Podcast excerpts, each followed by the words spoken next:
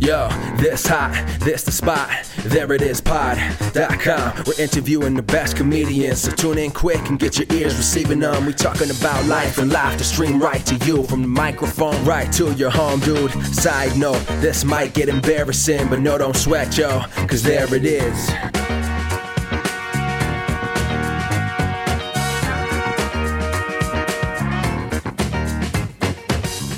Welcome to the There It Is podcast, a comedy podcast to help you find your inspiration. I'm your host, Jason Farr.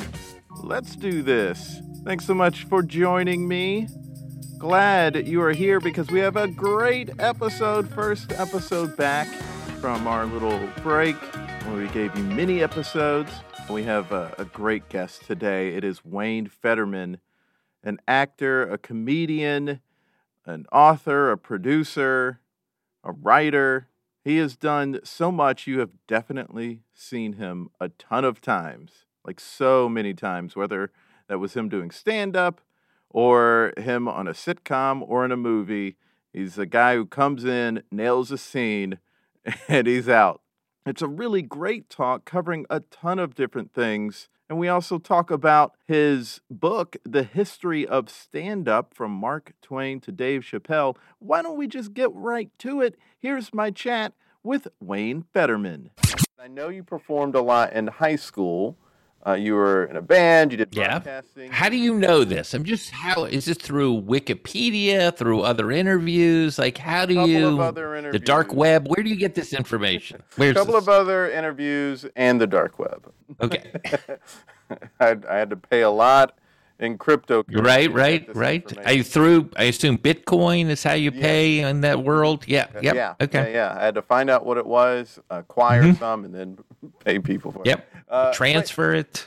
yeah, and I don't even know how to do it again. So, uh, but you did ventriloquism in high school. That is uh, true. How That old were true. you when you started doing that? About fourteen. Okay, and I'm wondering if that is what brought you into loving comedy, or is there something before that that made you love comedy, and then that took you into ventriloquism? Ah, no, I mean, I, I don't know, loving comedy. I was always fascinated by show business. I think I was, I was like the youngest in my family for a while. And then my mom had two other children with a different dad. And so I was like, you know, the classic. I just think looking back, it just seemed like I needed a lot of more attention than the normal kid. Mm, mm-hmm, mm-hmm. So I always gravitated to any kind of like being in a play, playing drums. There's drums behind me right now. Oh, Uh, playing drums in like the school band, and just like I just liked performing, and I just had a knack for making people laugh, even at an early age. Yeah, at an early age, I was just one of those kids. So, but I wasn't a disruptive kid. I was a pretty good student, and and then when I um I was like really into comedy. I was into comedy before I did ventriloquism. Definitely, I was. I had listened to stand-ups and stuff like that, and then I discovered this ventriloquist named Edgar Bergen because I was into, and so he was a ventriloquist on the radio. This is before television, which is the craziest job, obviously, in the history of show business. Like, like a juggler on the radio. It makes no sense right. but he was so funny and so great and just a huge radio star starting in the late 30s probably 38 i think he he really hit that show and so that got me into studying old radio comedians and then i always i think i wanted to do stand up i just i don't know if i had the guts to do it and i just thought ventriloquism was like oh this is like a like a tricky way to get into it so Yeah. Maybe. You you get to do a character, and and you as yourself is, is mm-hmm. not really the focal point, in in in a sort of magical sort of like a ma- magician sort of move there to deflect and get everyone to Yeah, oh, Jason. the dummy and not you. A hundred percent. Magic and ventriloquism, they're definitely cousins or brothers or relatives. No question about that. But I will say one of the things that encouraged me right away as a youngster when I started doing ventriloquism, 14, 15, was I used some old Edgar Bergen bits that I did, and then I wrote some of my some bits. Didn't work them out on stage, just wrote them out and did them, and they worked pretty well right out of the gate. So I was like, oh, maybe I have an aptitude for writing this stuff as well as performing. So that was like encouraged. So it was all encouraging to the point that I don't want to brag, but I performed at my senior prom. But oh, nice. Yeah, yeah. And and uh, you did have a date other than the dummy at the prom. Yes, Stacy. Okay. It was Buford, Stacy, and Wayne. The three of us went to the prom. Oh, sweet. Unfortunately for Stacy, she had to deal with the guy with the dummy. But I also heard that you did broadcasting when you were in high school. Yeah, but that's the, the Jesus Christ. Well, yeah, I don't know where you're getting this information. That is true, but it was limited. I just did sports reporting for my high school sports team. So they I would call into the radio station. It wasn't anything crazy uh-huh. and and just tell them the scores of the game. That's cool though. And it Yeah, it was gumption that, that you were an initiative that you were taking. Well, it was they yeah. I mean I get like gumption, I'm not sure. But yeah, there was this is one thing I remember from that was that they were very adamant that uh, I think it was God, I don't want to say WWOK was the things, but I might be wrong about that. But they were adamant that you said W, not W. That's just something I remember. Like if you're going to be on the radio, no one says W. They say W. You got to say the L. Yeah, little I mean, tip. That that is one of those things there about radio because I was in radio for a little bit, and they there are. Uh huh. Did they? they did you have that also? I don't remember them necessarily with that word doing that, but I do remember when I had to read ads when I was a traffic mm-hmm. reporter, how some company uh, that deals with realty was very adamant that we say realtor and not realtor. Which oh, not you know, oh, so less to take. So people add an extra syllable. They say realtor. I think in the South. Because that's where I'm from. I think. Where are you from? I don't know anything about. It. Let's find out a little about you. Enough about Wayne. This is boring to me. Uh, where in the South? Because I'm from Florida, so that's also oh, okay. South. I'm from yeah. Uh, I'm from South Carolina and North Carolina. Yeah. But I mostly lived in South Carolina, and that was when I started mm-hmm. uh, doing it was in South Carolina as an adult that I started doing radio. But I was fascinated about those sort of things as a kid too, about broadcasting and and my brother and I were just nerds about all sorts of things. Yeah. And I, for me, broadcasting was one of them, even though I loved comedy and, and was getting into that. And also as a teenager wanted to be a stand up but didn't didn't have the guts nor the means in all honesty, to try to make a go at it. So, you know, I wish I had had some opportunities to perform. Wait a minute. Wait a minute. Let's go back. So, did you go to did you go to like a high school or anything like that? Yeah. Did you attend high school? Okay. So, was there any kind of opportunity for a talent show or anything like that you could have done stand up? Like, there weren't things like that for stand up. I, I just don't remember seeing any opportunities then. There would be now because there are open mics around town, but there were not any in no i meant specifically in high school. Oh, like that's what i school? did we had the theater uh, okay. as far as you know like solo performing there were just no opportunity i don't remember anything about talent shows or anything. No talent shows at your school. I don't think so. I really don't think so. Okay. And i don't even remember maybe there was i saw in the yearbook there were some kids who had a band but I don't even remember much talk about that just being around school. I just saw a picture in the yearbook about like these guys in their garage band, but they're I don't know where they were playing. Okay. so it's a very normal thing for high schoolers to have a, a garage band, and that as you did as well. Yeah, I mean, yes, I I played in a band, but not. It was more for wedding. Well, wedding. It was like a wedding band. It wasn't for like. It wasn't like. battle of the bands. We just played old standards and stuff like that.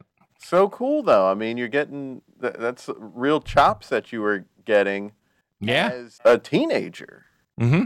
But I was, I think I was a little more focused on this than you were, because I was Yeah. like, like any opportunity for me to perform, I would be like, like even the senior prom thing. Mhm. I remember I went to Jean Forsberg. I'll never forget her name. She was the teacher, Mrs. Forsberg, who was the in in head of like the whole, I don't know, prom committee or something like that. And I said, "Can I do a set? Uh, can I perform at the senior prom?" And Yeah. she's like, "Yeah," because she had already seen me at a couple at the talent show, and she Oh. saw me at something at the. Um, I don't know if you had this in your high school. I'm just curious the way high schools. Again, I went to high school in the 70s. You probably went in the 90s. early 2000s or 90s. No, no, the 90s. Yeah, late 90s. In the 90s. Okay, so 20 years later after I did.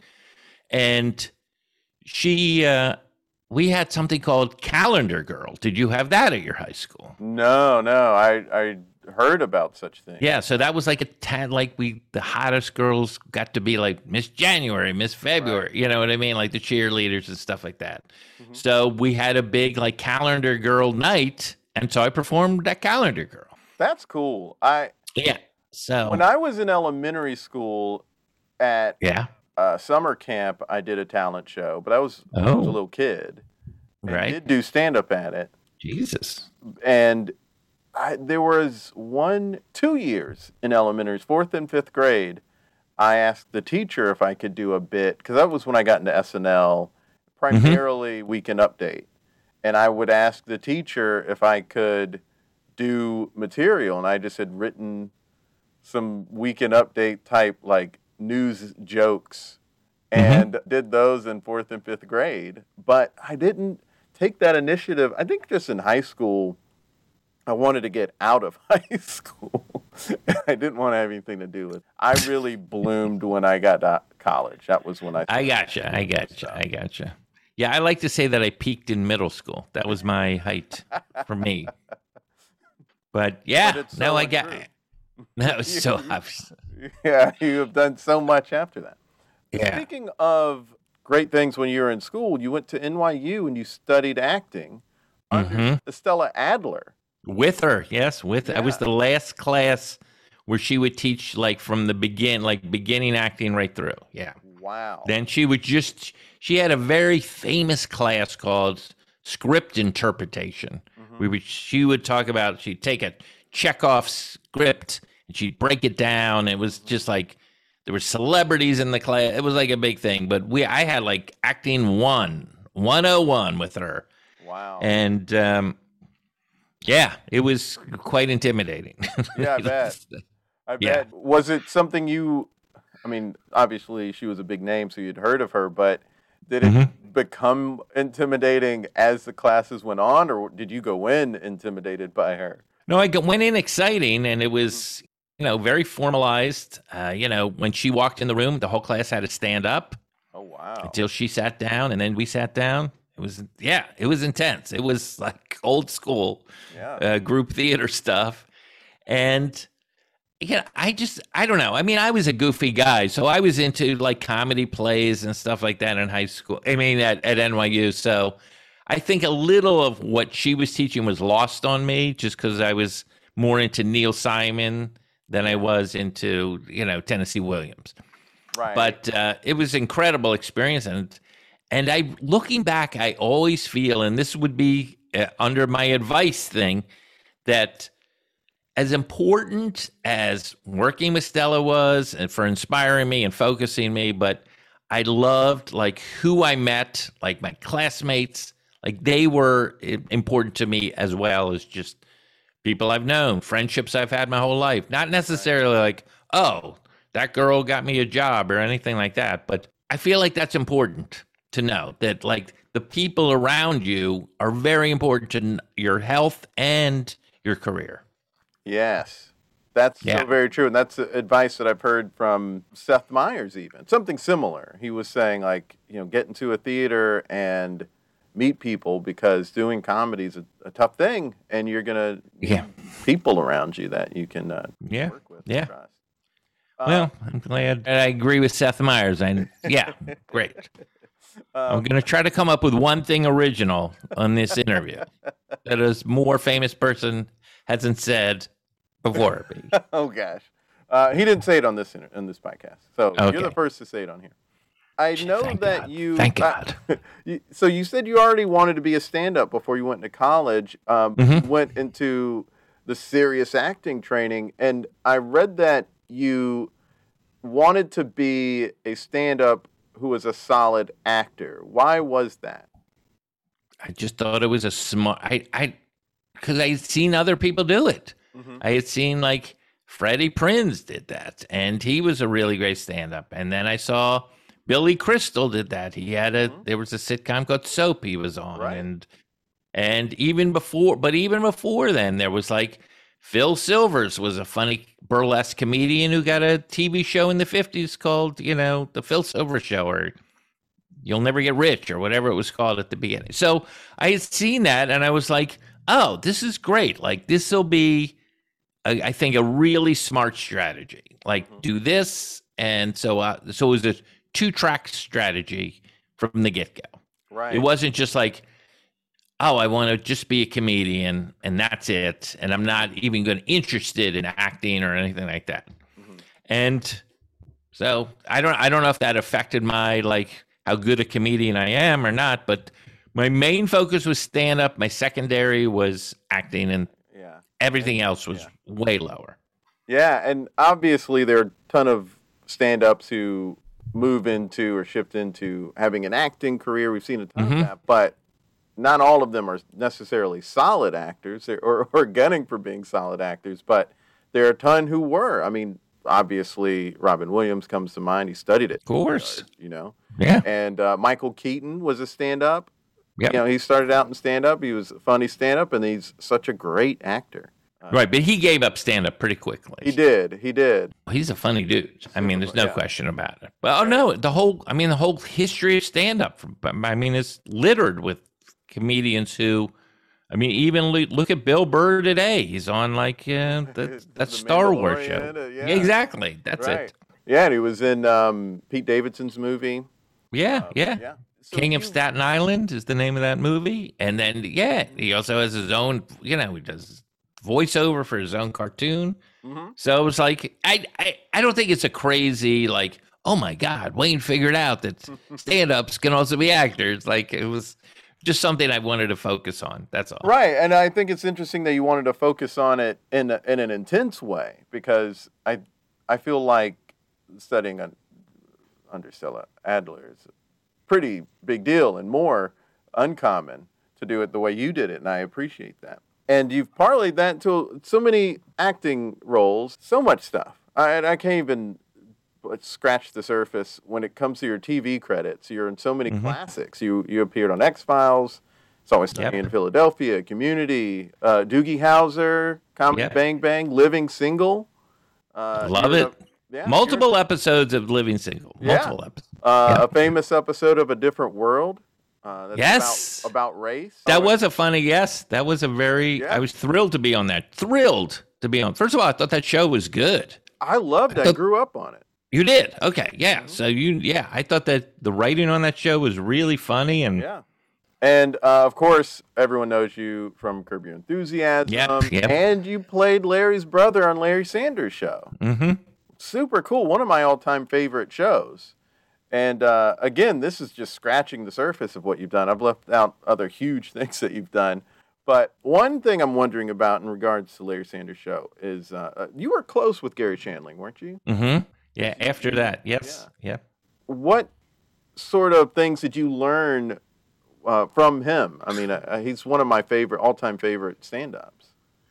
Well, I mean, so much. One was to a, a lot. He was a lot about being emotionally authentic in the moment of stand-up. Right. as opposed to reciting the line and the you know and this, this is the way it works and that's what it is Right. like be a person up there so that was tough for me to do and he was just um, he wrote so much Mhm. he like wrote way more than i'll ever write in my career just reams and reams of yellow pads of papers and ideas to get to these great jokes wow. so like that was, and um, I yeah. So those were two main things I really learned from him. I, to tell you the truth, this is the honest truth. The entire time I was friends with him and would hang out and go to premieres to you know hang. It was always a little bit of a like, oh, this is Garry Shandling. You know, it was never like, oh, this is somebody I came up with. I was always right, right. admired him, loved his stand up. You'd or you know, so. Did you play basketball it, with him too? I know you like mm-hmm. basketball. Yeah, yeah, yeah. I was part of that Sunday basketball game. So luckily, I can play. I still play basketball. Still play. You know, oh. in in my Chuck Taylors. Yeah, yeah. and I don't know. I just loved the guy. I just it was like a, I just loved him so much. Do you have any? Are there any funny stories from those Sunday basketball games that you were involved with? Because well, I've heard some legendary stories from those like someone's nose got broken at one of them. Yeah, so there was there, there was a guy. Yeah, there was. it's like someone famous me, broke someone else famous's nose or something. Yeah, um, I'm trying to think. I mean, there was one where Bob Costas was playing. Oh wow! So I'm playing with Bob, and I don't know if you know this. I'm like a. I don't, I don't want to get make this offensive, but I'm sort of a a guard trapped in a forward's body. Like that's okay. the way I go through life. Like I'm a very I don't like being in the paint. I've no I can't have my back to the basket. Mm-hmm. I just like I'm a, I'm a uh, I'm a a sniper. I'm a, an assassin shooter. That's basically my game. I play defense and rebound. Mm-hmm. That's it. So of course Costas, who's like whatever five five or something, right? He, he wants and me to like post up. Two yeah, yeah, yeah. Oh, wow, Jesus. Uh, do you know my pin number also? Uh, this is creepy. Here. This is uh, creepy.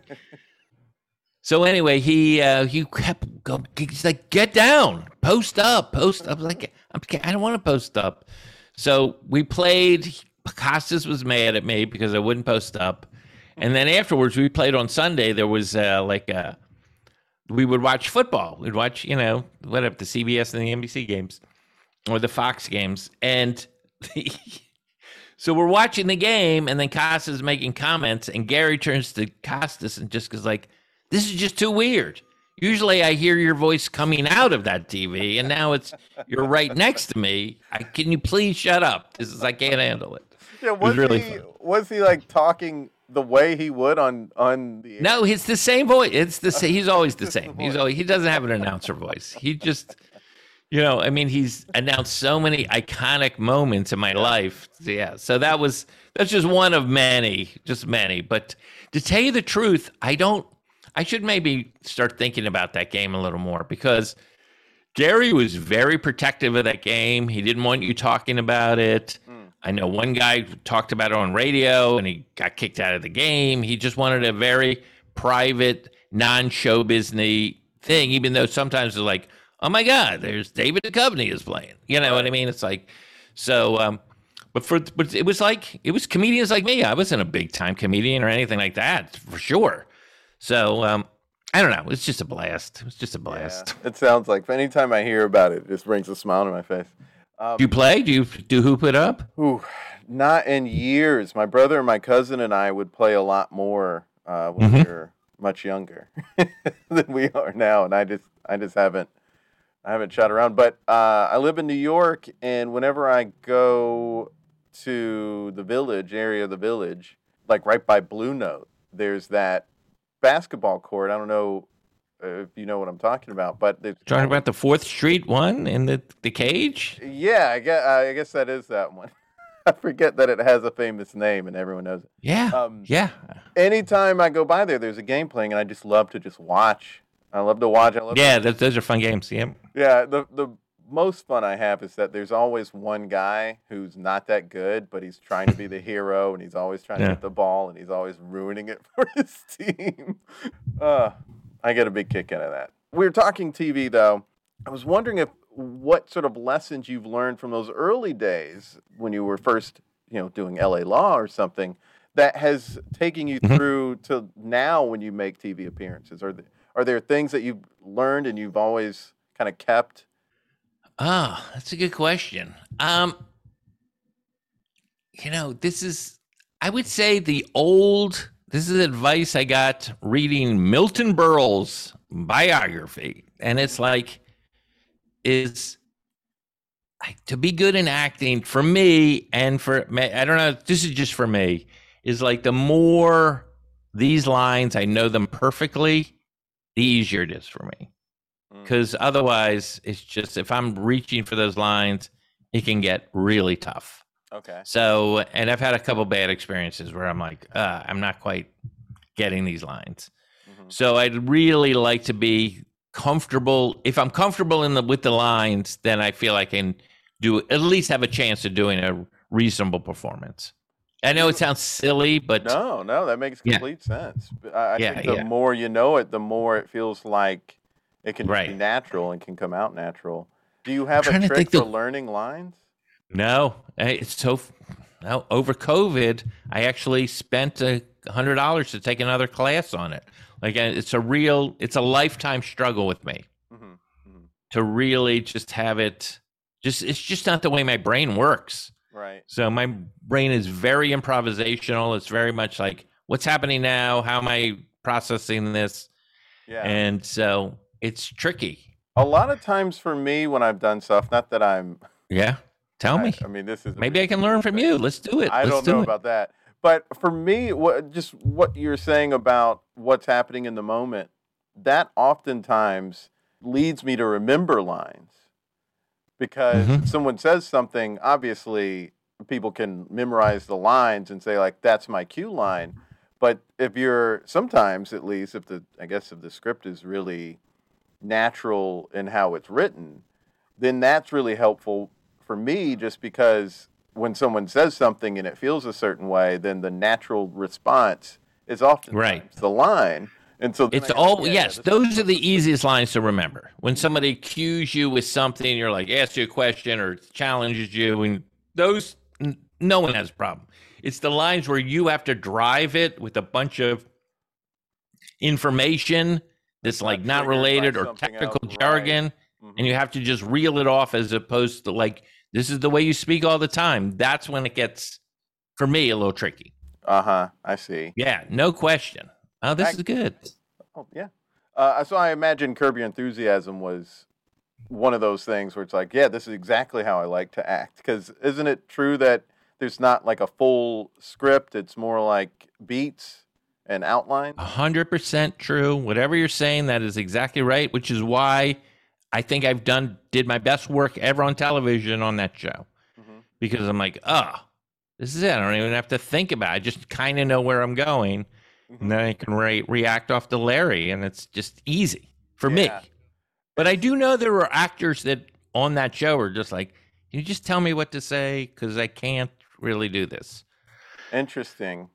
Yeah, I mean, I can see a lot of actors who they're scared of improv or they're mm-hmm. scared of storytelling because they don't want to reveal too much, and they also just may not feel like they're funny, and so they can easily think, "Oh well, if I I don't want to be off the cuff here and say something that's unfunny or going to get me in trouble because I'm trying too hard." Um, so I can see that with some actors, but right, right, right. Uh, it sounds like it would be a very natural thing. No, it was. That's so funny. You pulled pulled that out. No question. No question. Yeah. I love that he broke your glasses from the hug and was like, "Well, you didn't break the glasses, but you initiated the hug, did the hug. which broke the glasses." Such a funny direction to go with that. and I actually do. I I think it resonates with me because I have a. I always worry about my glasses getting broken when I hug someone. Okay, like, okay. On, you're, you're breaking my glasses right now, but only Larry David would write someone actually pointing that out. well, this is the point. Like all of that is from my eh, imagination. Oh yes, that's right. Because that was your line. You were the one who had the glasses broken. So. Right, right, right, right, right.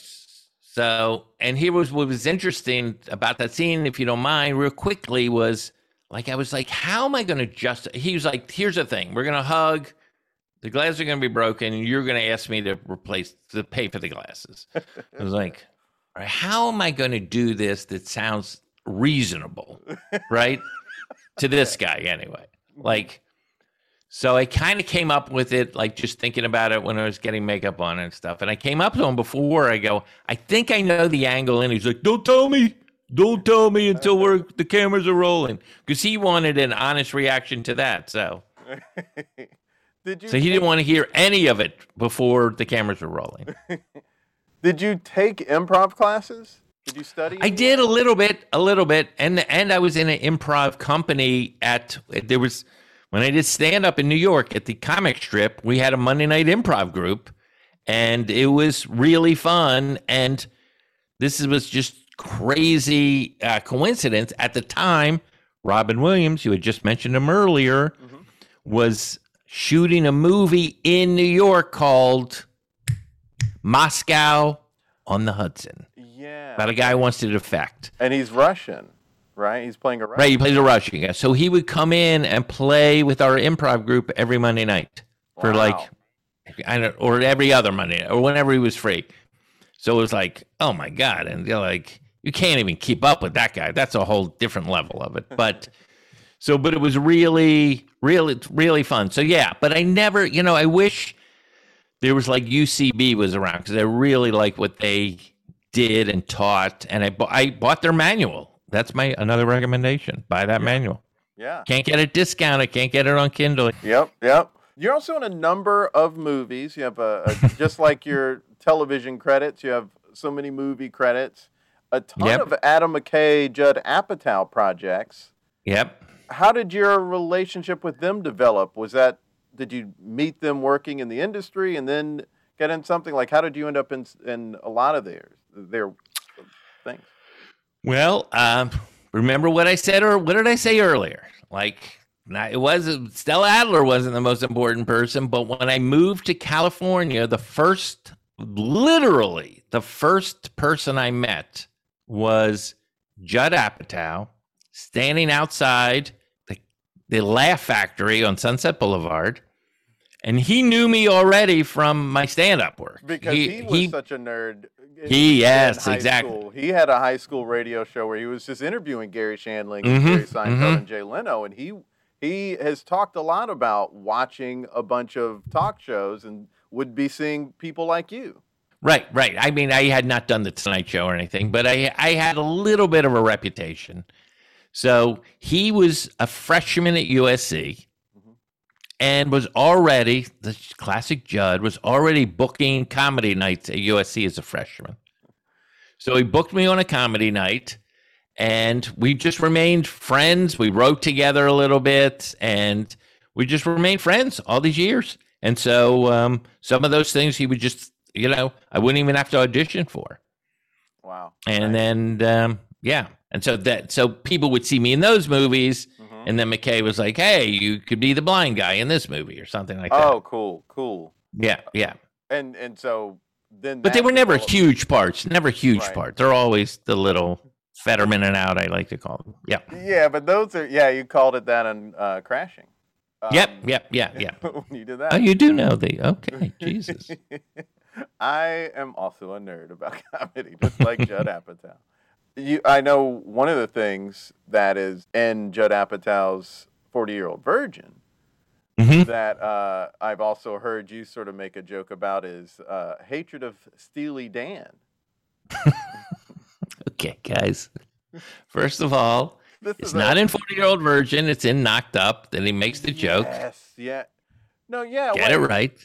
Wait a second. No, but in uh, 40 Year Old Virgin, uh, Oh, wait. Seth Yeah. Rogen and um, Paul Rudd are playing video games. And isn't it in that one where they say, like, Steely Dan gargles my balls or something like that? Isn't that in? Oh, he does. So maybe he does it twice. Oh, yeah. All right, I stand corrected. I forgot it was in Knocked Up, but yeah. Jason, yeah. Yeah. Have Um, you shared a, a dislike of the band? How did I that- don't. This is the thing is like, first of all, Judd loves Steely Dan. okay. That, that Loves them giving him a hard time. Okay. Yeah, yeah, yeah. Judd loves Steely Dan. I like, I appreciate Steely Dan, but don't love them. But I like making fun of sort of Steely Dan fans. They tend to be a specific kind of person who's a little more like intellectual when it comes to their music. Oh yeah, as no, opposed to uh, like I'm a Led Zeppelin guy, so it's like I like you know the Yeah. the people's music, and they're like, you don't understand this, the the dominant seventh chords that they're. I'm like, I don't care. I don't want to understand Steely.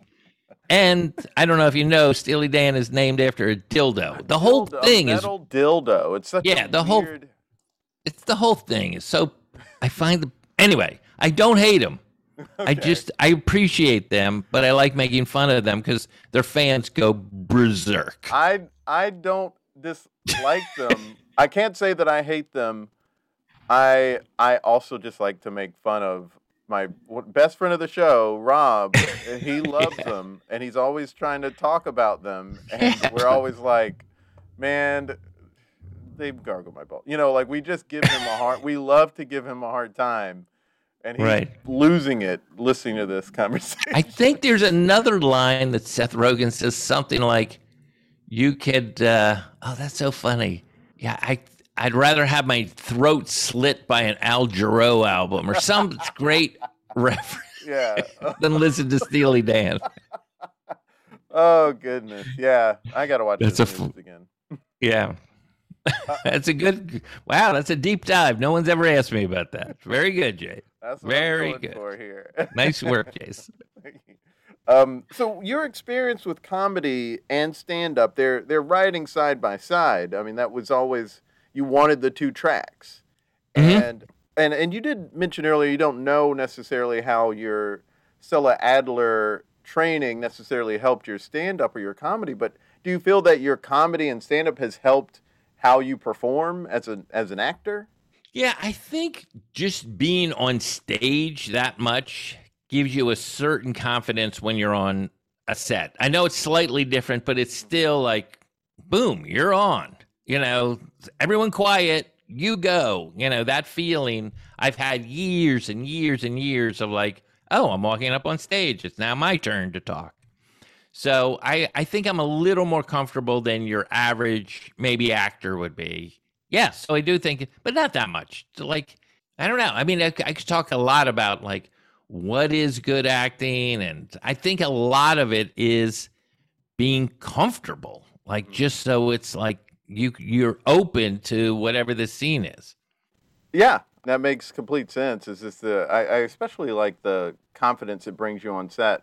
I have done improv for a while, and there are Mhm. some commercials I've done where they want you to improv, improvise, and I wouldn't have been able to do it had I not had that Right. training. And it, it does give you a certain confidence on on stage.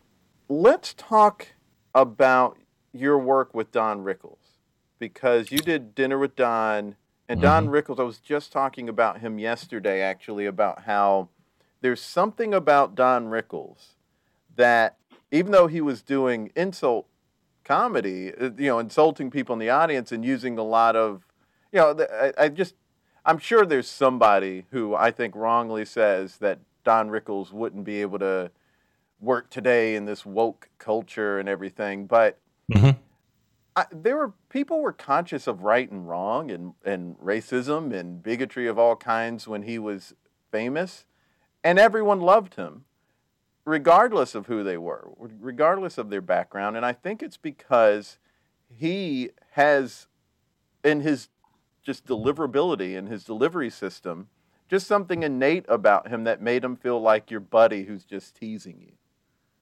Uh, Right. I don't Um, know how he did that though. Well, he was a very unique, uh, very unique guy, and a lot of it was there was an improvisational aspect to it that also delighted people, like how fast he was, and and I don't know. I mean, he's. Uh, I disagree with you. There were people that didn't like Don Rickles when I was growing up because they thought he was dealing in ra- racial stereotypes and he actually got in a little trouble when he did comic relief for doing that. So it, was, Oh, it wasn't completely. that. Yeah, yeah, yeah. It wasn't a. It wasn't all smooth sailing for him. Oh, I And- know that. hmm Because I've just seen so many different people. You know, I remember Denzel Washington talking about how much he loved them. Uh, Yeah, no, most people got that he was making fun of it all. It was just like Right. this, there, there's the black guy, there's the, you know, the uh, Japanese guy. You know, I mean, he would go, he would go. So it was, Mhm. um, I don't know. I mean, he just had a unique. I think underneath it all was just a, like you knew he was just having trying to have fun and be, you know, Yeah. be the funniest guy in the room. Like I think everyone got that. Excuse me. But for the most part, if you think of Rickles, he was like, he would be on the Tonight Show, so he'd make fun of Johnny. And so when Johnny was laughing, you're like, oh, okay, he's making fun of Johnny being from, being rich, being divorced, being from Nebraska, not taking care of his parents, whatever the jokes. were, He would just he would go there, and Carson loved it. Yeah. So I think that also gave him like leeway. Other people are like, oh, I see. You just have to not take, you know, enjoy it. You just have to enjoy. But I loved God. That was such a ridiculous job to Yeah. work on that that show. That's the last thing he ever did. Yeah, it was. I, I I do recall it was before his passing. And, yeah, um, we were actually going to do other shows, and when he passed, like there was other things on the book mm, booked. wow, So it was yeah. But one couple of my favorites was the Snoop Dogg. Did you ever see the Snoop Dogg episode?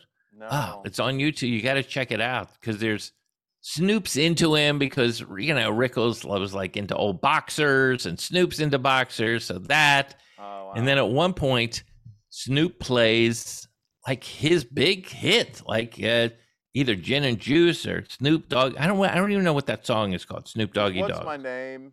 What's my Uh, name? Yeah, yeah, yeah. yeah, yeah. That's it. So he was playing it and with his headphones, and they were sharing Mm. like uh, earbuds. It was just incredible, incredible. Oh wow. And then yeah, so it was just beautiful. I, just wish Don. I wish Don was a little healthier when we did that show. yeah Just a little. He was a little struggling. He was struggling a little. right. I've always just heard he was the sweetest man, and uh, he was just like a Mhm. sweet, sweet, kind man. Um, to the point where it's like a night and day difference between between. Uh, I mean, Well, this is my necessarily night and point. I disagree with you. I know he, ca- you know, the merchant of Venom and all of that stuff, but I think even when he was doing that, you could see that he was a nice guy. Oh, yeah, I think that's the only way he could have gotten away with it. Oh, But absolutely. talk to talk to when you talk to Kevin Hart, when you have Kevin Hart on your show, he has a very different experience with the Rickles. So really? yeah, yeah. I don't want to paraphrase Kevin, but it, what let me just say is not as positive. That's oh, my interesting. I, Yeah, had- yeah. I have not heard that. I just heard. Um, hmm I remember hearing Bob Newhart's story about when Wow. Yeah. you know his wife met him and and she was he Bob Newhart was like, look, he is gonna be a different. he's gonna go in and be very blue, and Bob Newhart's wife was like, him? That's he was so sweet. and Right. kind. It was like, yeah. Well, here's the thing: is he never. This is the thing. He never worked blue. He never said the f word on stage. Never said true, true. never any of that stuff.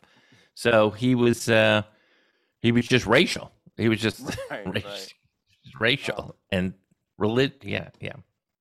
Relentless in that, and that's yeah, He was relentlessly racial. Yeah.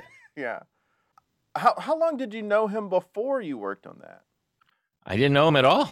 I didn't Oh, know him. I mean, I saw him. I saw him numerous times on stage. Um, met him once, but you know, just like after a show. There's no way he would have known me, Mhm. and that was it. No, not part of his world at all. Oh wow. Okay, I didn't realize. I assumed maybe uh, you got in on that show because I know that would have been nice. No, Yeah. it wasn't a Shan- It wasn't a Garry Shandling situation. Right. Okay, okay, that's interesting. You Yeah. also, in other ways, you've been behind the scenes. hmm Uh, you've been a writer. You've done a Yep. ton of writing work, and uh, I have to give a shout out to Cheap Seats without Ron Parker. Uh, you did. A, you worked on that a little bit. Uh, I Yep. loved that show. I thought it was a ridiculous show. So funny. I mean, you know, it's basically for those who don't know, it's like a sports clip show. Um, that's comedy. It's sort of like the Daily Show or the soup were about sports. So that's Right. that's the angle there. I just thought it was a great show. The Sklar brothers hosted it. Um, but you've done a ton of writing. You were the head monologue writer for Late Night with Jimmy Fallon that first year. Yeah. Um, and why just that one year? Was it were you brought on just to sort of get help the show get its legs? I was brought on to launch the show. Mhm. And again, I had never worked on a staff or anything like that, but I was performing with Jimmy Fallon. Another example of performing with Jimmy. He was actually opening for me, Mhm. and he was getting ready to do the show. So, we, so we wrote new stand-up material for him, and then he was like, "Do you want to help me on this show?" I was like, "Well, I'm, you know, this was not my stand-up career. This was not my acting career. Those are the two. So I was like, oh, Right. maybe this door's opening for me a little bit. So I moved to New York and we launched the show successfully. And I would say this is the honest truth. I was excellent at that job for about six months. And then I got a little, I got burnt out pretty quickly. Mm. And um, yeah, and I would say I was good at the job for the other six months. Okay. And then after a year, they were like, "Eh, that's enough. Thanks, Wayne." I was like, "Okay, I get it. I get it." But yeah, no, it was a phenomenal experience. I wouldn't have Yeah. traded for anything. But I don't like getting up in the morning and writing jokes at 9 a.m. Like that's Oh, not yeah, my yeah. that's not my deal. Yeah, Yeah, it's a different kind of animal. It's such a big machine, like working on a late night show. yeah, that's a uh, that's that's not quite. It's just not my rhythm and how I like to create. But I was so honored that he wanted me, and I've done this, you know, the Tonight Show, and he keeps right. having me back, and so it's great. Yeah. but um no and it was fun it was a fun writing room Jeselnik was in that room Yeah, and, and- Morgan Murphy. yeah yeah yeah so you know you know Yeah, obviously. yeah. Um, what you know everything about me you probably know my pace stubs from that week it's a little creepy how much you know I mean, Yes. I disregarded some of that information. Yeah, okay. Uh, I, I feel like a lot of people get Fallon wrong because I think he's super talented. I think he's great. yeah What do people get wrong? What is it people are missing? If because they'll kind of roll their eyes at him, but I'll hear people like you or Mark Maron or Bashir, who also worked at late night, oh yeah talk Bashir about how and, much uh, of a genius he was. diallo bashir and diallo Diallo, were yeah. yeah i met those guys there um i i don't know i just like i i I don't know. I, I I just think he's couldn't be more talented. I mean, he can do regular show, he can do act outs, he can do impressions, he can sing. He's uh, super charming. He's a mo- maybe he's a little too effervescent, and for television, you know, I, I, I mean, I'm just trying to. I don't know. I, I you know, he's doing fine. He gets a He's doing big. A lot of people himself. tune into that show. yeah, It's he's like doing fine. I just he's doing I fine. Wonder, He's I wonder why there are people who roll their eyes at him, and I yeah, look. People don't like Colbert, Colbert, for certain yeah. reasons. Yes, yeah, people there's don't. no one who everyone likes, but I'm always It, not since. Carson. Not since Carson. There's Yeah. been no one. Yeah, Yeah. that's true. You've also written for a lot of award shows. Uh, Mhm. You wrote uh, when Fallon did the Golden Globes. Did you also do when he, when he hosted the Emmys?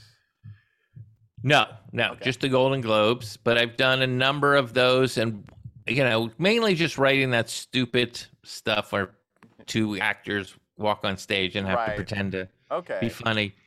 But I, I've had some great moments of writing for the. The highlight was writing for Mel Brooks, obviously. Oh, so yeah. that was incredible. Yeah. I So, uh, imagine a lot of there's a lot of overlap with writing for a late night show and, and writing Mhm. for or or a variety show and writing for an award show because there's a Right. lot of same sort of skills are trying to be used. A little bit, a little bit. Its monologue jokes are slightly different than those Right. those kind of jokes. And another one I loved, I wrote a bit for Key and Peele, Oh, and I nice. sent it to them, and they loved it. They're like, "Oh, this is like an old school comedy team. I love it." So, and of course, they punched it up and made it be- way better. Of course, of course, because they're geniuses, those guys. But that that was another highlight as well for me. nice. Yeah. And you're now teaching stand up history and Yep. performance at Mm-hmm. USC. And for my friends back home in South Carolina, that's not University of South Carolina? USC. It's Where's USC in South Carolina? What campus? Where is that? Columbia. Okay, okay. Uh, but this is the Southern California USC, which is what USC is outside of the Carolinas. Right, right. um, but you're also like the go-to historian for I- for comedy. I'm one of. There's a few of us. There's a few of There- us, but I like to be one of them. Yeah.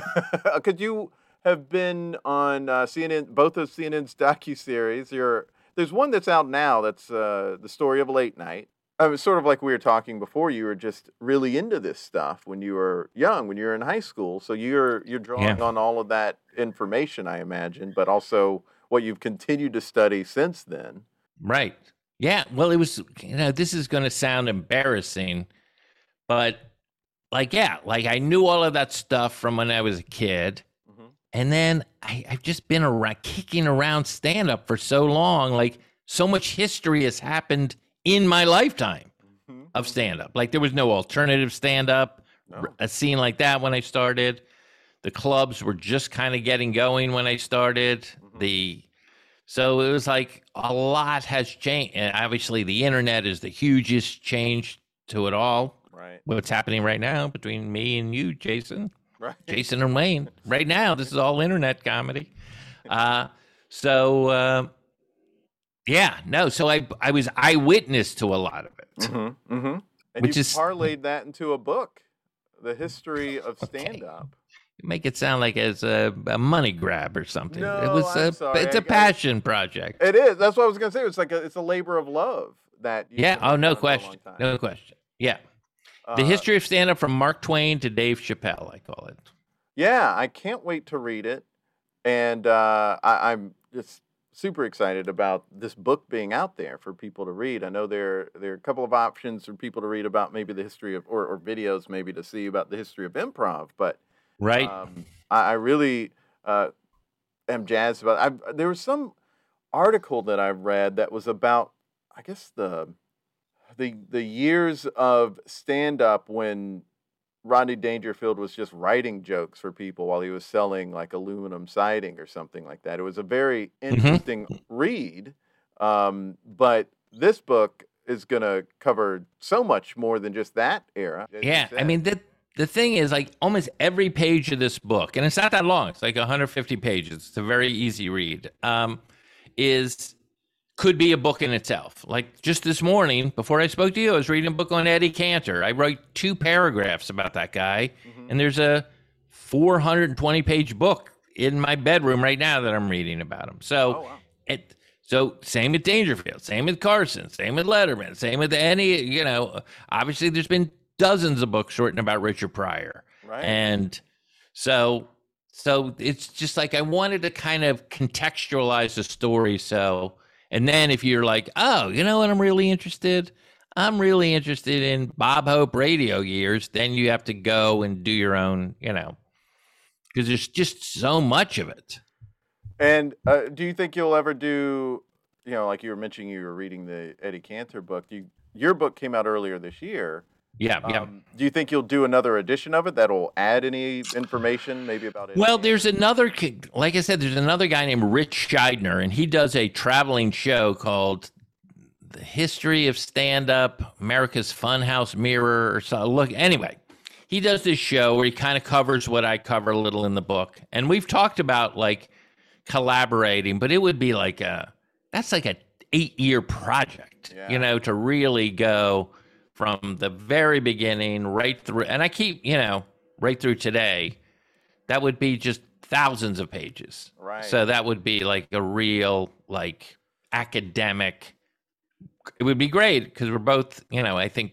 Well, I'll speak for Rich. Rich is a very fun writer, Mhm. so I think we could do it. But um, but that would take years to write. Yeah.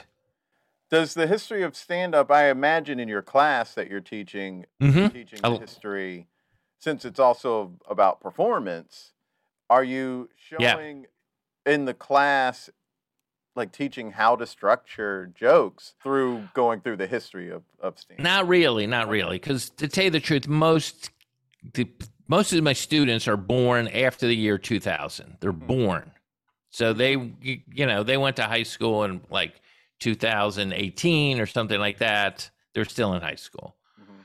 So they're uh, they don't care. They they don't care about any of this stuff. They're like, oh, I like uh, John Mulaney. Let me, you know. So we'll talk about what he does. Okay. Uh, right at the beginning, I talk about what comedians do you like and why, and then we'll break down those comedians. We do comedian breakdowns on that stuff, Oh, but it's only comedians they like. It's not. okay. It's not going to be comedians I think they should like or it's important. None. That's Oh, just okay. bad teaching. That would be bad teaching.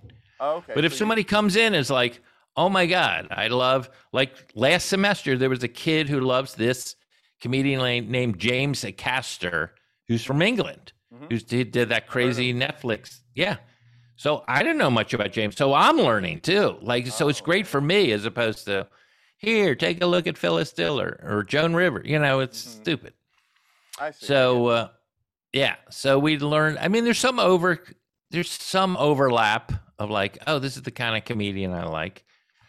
But yeah, we I try to we watch them do a bit, and then we'll do a what do we I call stand up breakdown, which is like, what are they doing? Are they doing first person? Are they doing a character? Are they doing an act out? Are they going back and forth? Are they being? Are they using exaggeration? Are they using? You know, let's talk about their timing. Let's talk about what they're wearing. Let's talk about how they're holding the microphone. Like Oh, you wow. can learn any of that from any comedian. Yeah. So it's like it's really fun. We have a the class is it, the class sells well, sells well. Like it always, you know, we have it always sells out. It's just great. We have a really fun time. Oh, that's awesome. That's really great. Do they Yeah. do, do they get to do like a, a showcase? Yeah, at the end, Oh, yeah, yeah. We cool. used to do it at the Improv. I don't. I now we're. I think we're going to keep it all at USC. Just co- protocol and all of that kind of stuff. No, yeah, that makes sense. That makes a lot of sense. Um, Yeah. Well, I'm I'm uh, gonna put that uh, book in my Amazon. Cart. Yes. I'm gonna get that. Uh, I'm really Oh, looking forward. tell to me, it. tell please. You have my email. Tell me what you think. If I'm missing anybody, Oh, sure, yeah. What, you would know this. Weren't there a couple of comedy networks in the late '80s briefly, briefly, yeah. merged and then Yes. kind of became Comedy Central? Yeah, there was something called the Comedy Channel and Ha were two separate Right. networks. They merged to become Comedy Central. Okay. It's in the book. It's in the book, guys. Good. Anyone I- cares? Anyone cares about what happened in 1989 and 90? I do because that was Yeah, when I got really into uh, stand up. Right. Um, was was that was like seeing Ha, and then when I moved to South Carolina, and um, I think it was Comedy Channel uh, that I could get a hold of there, and um, then Comedy Central, and I would always watch those clip shows where they would just they were filming people's sets and just showing a joke of a stand up. Uh, that was called, um, I know the show you're talking about. That is called um, Stand Up, Stand Up, right? yes, yeah. Yeah. Yeah. All right. Um, we're at the end. Unfortunately, I could talk to you forever because I, I, I love hearing what you have to say. but- Ah, thank you. Thank you. Oh, you're very welcome. But it's time then now to create something together. Uh, Yeah. And I'm I'm trying to think what there's so many different avenues I think we could go with in uh, creating something together. It could be either writing for a late night show, like like how someone could, or maybe Mm-hmm. sort of structure you take in writing uh, a monologue joke, or uh, maybe even uh, the sort of approach you take to writing for an award show. I've never heard anyone explain how to do that, and I, I kind of would be interested in how people can. Okay, this is the way we do it.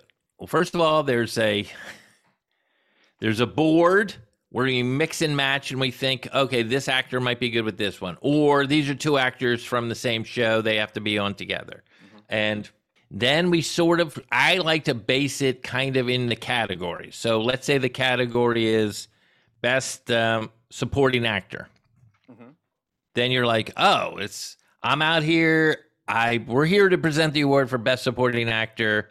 And even right now, I feel like I'm supporting you by giving you the final line in this, and then they'll go back and forth. You know what I mean? So we'll like kind of base it off of that stuff. And like if they know each other, then we do stuff back and forth like that. If they don't, then it's much more difficult. yeah, I and bet.